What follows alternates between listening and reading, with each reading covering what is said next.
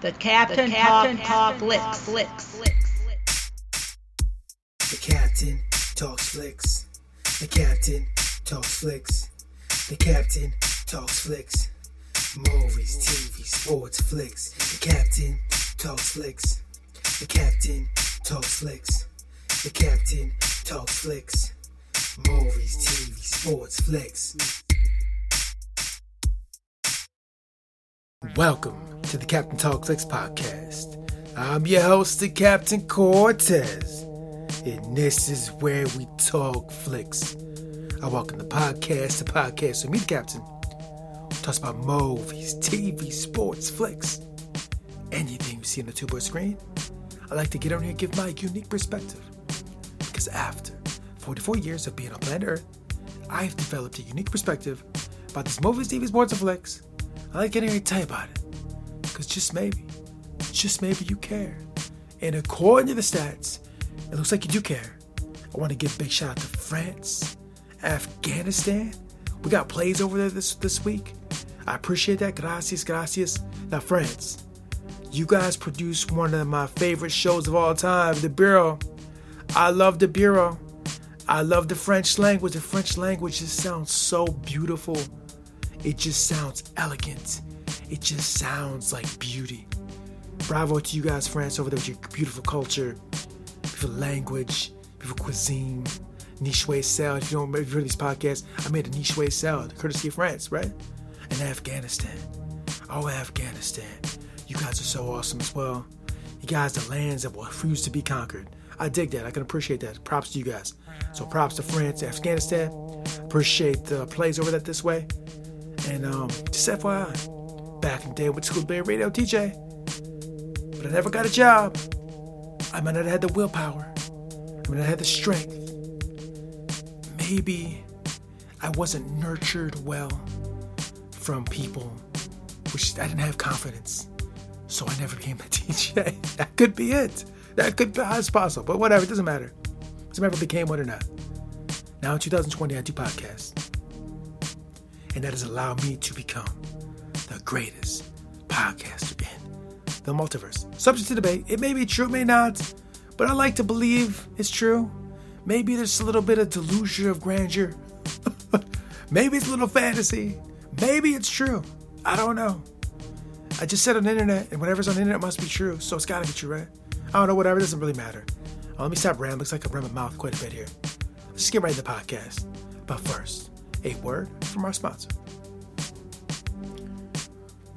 Ladies and gentlemen, the days are counting down. Christmas time is almost here. And since Christmas is almost here, why don't you give the gift of music? Yours truly, the Captain, is not only the greatest podcaster in the multiverse, but also I do sonic art. I do like weird experimental spoken word. I do hip hop. I do a lot of different stuff. I'll put the link below to my artistic sonic pieces. And you know what? A lot of it's free. You can just download it for free. Maybe put out a little USB stick. Give it to your whoever for Christmas. Your lover, your son, daughter, grandmother, grandfather. Oh, that'd be awesome if you do a grandfather. That'd be cool.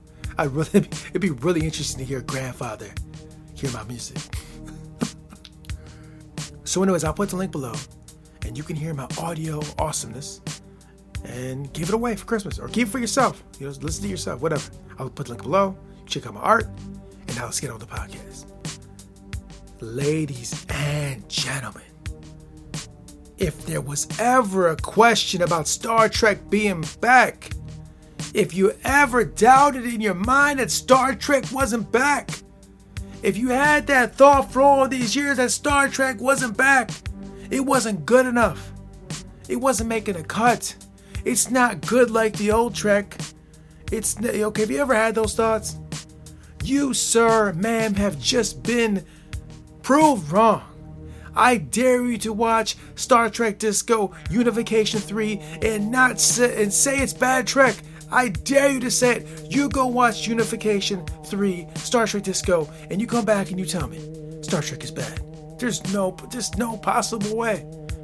If you are a Trek fan from back in the day, you can't watch Unification 3 and say Trek is not back, baby. Because it isn't. Well, first of all, it's been back to me. But there might have been some doubters out there who was like, hey, Trek's not like it used to be. It's not good enough. Unification 3 from Star Trek Discovery was like an old TNG episode. It was like, if I felt like I was watching an old TNG episode. It felt so TNG. There were some Easter eggs about the old shows. There was some new information about what happened after some of those shows. It's one of the best episodes of Disco to date. It's fantastic. It's great. I dare you to not say it's to say it's not. So if you haven't seen it, go watch it. Go watch it now. I highly recommend you watch it a million times. Go watch it. Unification 3. Or first watch Unification Parts 1 and 2 of TNG, and then watch it. Or just watch it by itself. Whatever you want to. But Star Trek is back. So anyways, I'm about to get into some spoiler part of this, so enough of the non-spoiler. Now about the spoilers. I'm going to go into detail about a certain part of this. Well, first of all, the whole show was dope. There's so much going on in the episode. It's so dope. But I just want to get into a certain scene as a personal, I felt personally. You know, a lot of times I go personal with these and give, anecdotal? I don't know the word. But, you know, I'm just going to give a personal story because it really connected with me. One of these scenes, the whole show did, but it's really connected with me. So anyways, in Unification 3, basically the Star Trek Discovery crew, this disco crew, has got to go to Vulcan to retrieve some information. And when they get there, Vulcan's not Vulcan no more. They found out Vulcan's not Vulcan no more. It's actually called Navarre. Because the Vulcans and the Romulans have finally unified. And if you watch Star Trek for a long time, you know there was talks of unification in the Next Generation. Spock tried to get that going. And now in the Discovery 930 years in the future, they are not unified. So Michael's got to go to the planet, and she's got to get this information. But to get the information, she invokes some ritual or some ritual type Vulcan thing. And I can't remember the name of it right now. But they have to do some Vulcan traditional thing so she can try to get at that information. So she goes through this ritual or this thing. And what I want to talk about is the interesting part is that, by the way, Michael reunites with her mom. Now, if you haven't watched the show, I apologize. I'm really kind of talking to people who have seen the show, but if you haven't seen it, try to make it interesting for you guys as well. Anyways, Michael Burnham is the main character of the show. She separated from mom last season, and now she's reconnected. But her mom is a practitioner of absolute candor, and she is her advocate in this ritual they gotta do, right? So they go through this battle of verbal logic. She's got to convince them of her scientific arguments. It's a lot. I'm not going to go into a bunch of detail. Basically, she's got to talk to some people, and she's got to convince them of something. And her mom is there to help her with that, right? That's what's going on in this particular ritual scene, right? She's trying to get the information. She's got to talk to these people. She's got to convince them of something to get the information. And her mom is her advocate, and they have to convince these people, these Vulcans and Romulans, right? Because they're the ones that hold this information, have the ability to give this information to Michael, right? Okay. But in the scene, with her trying to communicate to these people, to communicate ideas to these Vulcans and Romulans, to get them to give her the information, her mom calls her out. It's like, you know, you're not truthful. And she calls her out on all her. You're not completely being honest here. You may say that, but deep down, that's not the truth here. You gotta find that truth. Find that truth. You gotta express that to them. You know what I mean? And so, her mom, with her absolute candor, attempts to help her get there. Right? She helps her there in a almost combative type fashion to get to that truth that she's been looking for, so she can convince these people. Now, in that scene, it's a very powerful scene in that Vulcan ritual, and when she's expressing her ideas about the meaning of the Federation, the current status of the Federation, her current mind state in general, right? Now, what I found very interesting, where I could connect to it, is I felt that I went through that a little bit similar where I was not 100% truthful with myself, and I had somebody help me see that. They helped me with that.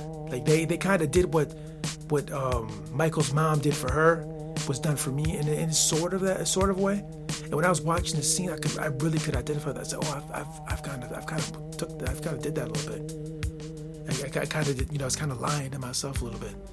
Was able to find the truth in somebody by this person helped me out, right? So I felt that scene a lot. Some of those words she spoke, like I felt that. It's interesting. I talk about these shows all the time. A lot of times the characters I can identify with, certain scenarios, situations, and the dialogue is almost like it's speaking to me. I talk about Arrow quite a bit. Obviously, I'm not a vigilante.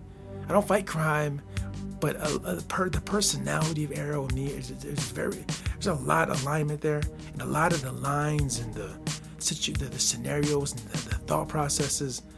Through all the seasons of Arrow, I could really heavily identify with. And Michael Burnham in this scene was another example of like, man, I've thought those thoughts, I've spoke those words. And I can't be the only human being that watched Star Trek Discovery that felt that. And I love it when shows, like, I can see myself in them and I can connect with them. I love that. It's so awesome when the entertainment, the creativity does that. So interesting when that happens. And when that scene was so powerful because I could connect with it so much and just, I've saw those words, I've thought those thoughts. It's so crazy. I'm just a regular dude that does podcasts, live in the Midwest. You think, how could I connect with that? Because these stories are so human. It doesn't matter they're on a starship. It doesn't matter they're in space 103 years in the future. The story of Trek is the human story. All through Trek, all the movies, the TOS, the Next Generation, all the other iterations, they're human, they're emotional. And even though they're 930 years in the future, Michael Burnham, she's a woman, I'm a man.